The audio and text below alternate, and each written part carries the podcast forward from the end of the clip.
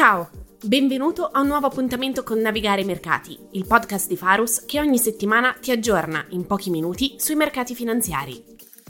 Buongiorno a tutti da Stefano Reali, fan manager di Farus. Questa è la puntata di lunedì 11 settembre 2023. La settimana appena trascorsa, in assenza di grandi eventi, è stata caratterizzata da una narrativa focalizzata molto sui dati macro in uscita ed in particolare sulla resilienza dei dati economici statunitensi a fronte del deterioramento di quelli europei. Come è infatti evidente dall'analisi del City Economic Surprise Index, termometro sulle sorprese dei dati macro, nell'ultima settimana si osserva una ripresa dell'indice americano a fronte invece di un deterioramento di quello europeo. Un altro tema molto caldo tra gli investitori negli ultimi giorni ha riguardato il rallentamento dell'economia cinese, unito a nuove tensioni geopolitiche tra Cina e Stati Uniti, fattori che si sommano ad un sentimento di grande perplessità da parte di sempre più investitori sulla bontà del modello di crescita economica cinese, che ha ulteriormente pesato a deteriorare il sentiment degli investitori verso la Cina e verso tanti titoli che più dipendono in termini di fatturato dal mercato cinese. In assenza però di spunti determinanti, si chiude alla fine sui mercati una settimana con movimenti contenuti sulle varie asset class, con indici globali in calo di circa un punto percentuale, e il mondo obbligazionario che accusa un incremento di circa 15 centesimi nei tassi di interesse, sia in Europa che in America. Un contesto di assenza di direzionalità che ha spinto gli investitori verso un atteggiamento di avversione al rischio, che si è tradotta in una rotazione a favore dei titoli più difensivi, con il settore tecnologico e dei consumi discrezionali al centro invece di prese di profitto. Entriamo ora più in dettaglio su questi eventi e lo facciamo partendo dai dati macro. Negli Stati Uniti, a sorprendere al rialzo, abbiamo in particolare avuto un ISM dei servizi più alto delle aspettative, al quale si sono poi uniti dati ancora forti sul mercato del lavoro, con i jobless di giovedì anch'essi migliori delle attese. L'attenzione si sposta ora a mercoledì, sul dato di inflazione per il mese di agosto, atteso al 3.6%, in leggera risalita a causa dell'effetto base rispetto al 3.2 del mese precedente. Nelle dinamiche inflattive il prezzo del petrolio rimane forse il rischio principale percepito dagli investitori, a seguito delle decisioni di martedì dell'Arabia Saudita e della Russia di estendere i tagli volontari alle forniture di petrolio fino alla fine del 2023. In Europa dicevamo invece che i dati macro hanno sorpreso a ribasso, con l'economia tedesca in evidente difficoltà ed una frammentazione tra le economie dei vari paesi europei che rende non semplice il compito della Lagarde, che deve sostenere l'attuale scelta della Banca Centrale Europea di seguire i dati macro, assumendo decisioni meeting dopo meeting e mantenendo la restrizione monetaria fino ad abbassare in modo durevole l'inflazione. Così, mentre le imprese europee si trovano a fronteggiare uno scenario di calo della produzione e dei nuovi ordini, e le banche rilasciano brutti dati sui volumi di credito, la BCE è attesa per la prossima mossa sui tassi questo giovedì 14 settembre, con il mercato che lascia la possibilità ad un aumento, ma assegna maggiori probabilità ad una pausa sul rialzo dei tassi.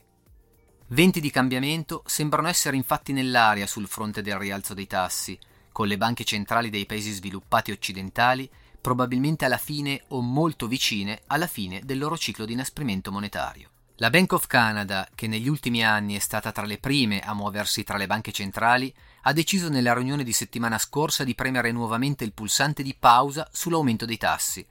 Ricordiamo che la Bank of Canada aveva già annunciato una pausa a gennaio, per poi riprendere a rialzare quest'estate, ma ora è tornata ad annunciare una pausa, vigile, chiarendo sul fatto che aumenterà ulteriormente i tassi se necessario, ma sembra più probabile che il dibattito si sposterà più su quanto tempo ci vorrà prima che inizi il taglio.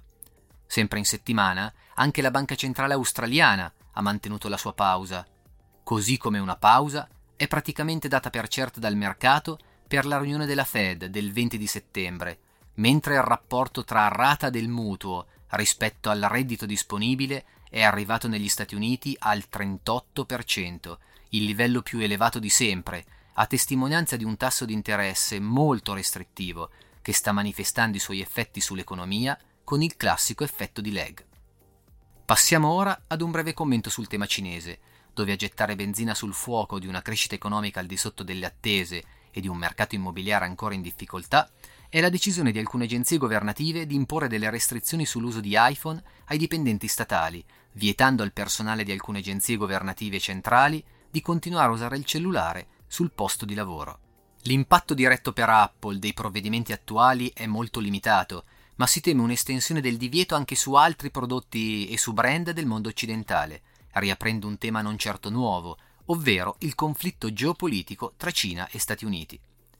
La decisione ha spinto a ribasso, oltre al titolo Apple, che ha perso il 7% in due giorni, anche alcune megacap del Nasdaq, insieme ad altri best performer del mercato da inizio anno, come ad esempio alcuni titoli del lusso particolarmente esposti al mercato cinese.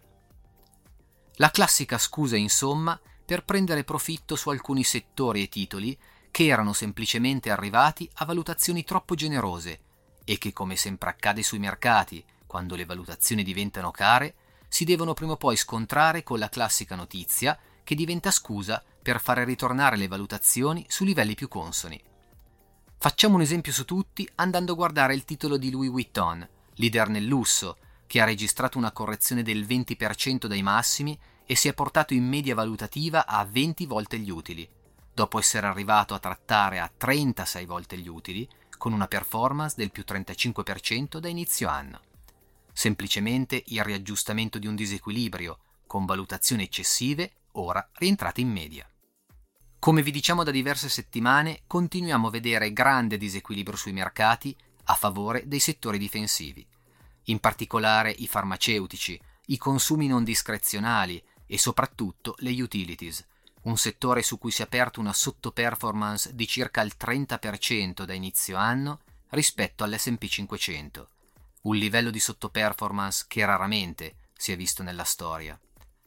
Non siamo quindi sorpresi che questi settori inizino a sovraperformare in uno scenario di risk-off e di dati macro che ci attendiamo in continuo deterioramento per i prossimi mesi. Anche per questa settimana è tutto, a lunedì prossimo.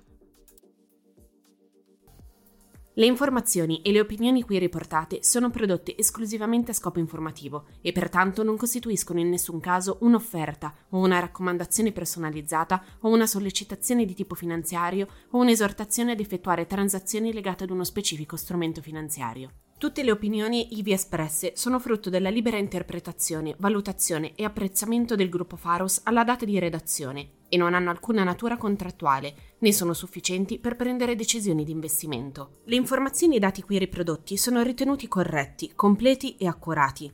Tuttavia, il gruppo Farus, sebbene utilizzi fonti ritenute affidabili, non rilascia alcuna dichiarazione o garanzia espressa o implicita sull'accuratezza, completezza o correttezza di dette informazioni e dati e, laddove questi siano stati elaborati o derivino da terzi, non si assume alcuna responsabilità per l'accuratezza, la completezza, la correttezza o adeguatezza degli stessi. I dati, le informazioni e le opinioni, se non altrimenti indicato, sono da intendersi aggiornati alla data di redazione e possono essere soggetti a variazioni senza preavviso né successiva comunicazione. Eventuali citazioni, riassunti o riproduzioni ad opera di terzi di informazioni, dati e opinioni qui riprodotti non devono alterarne il significato originario, non possono essere utilizzati per fini commerciali senza autorizzazione specifica del gruppo Farus e devono citare il gruppo Farus medesimo e il sito web farusmanagement.com quale fonte.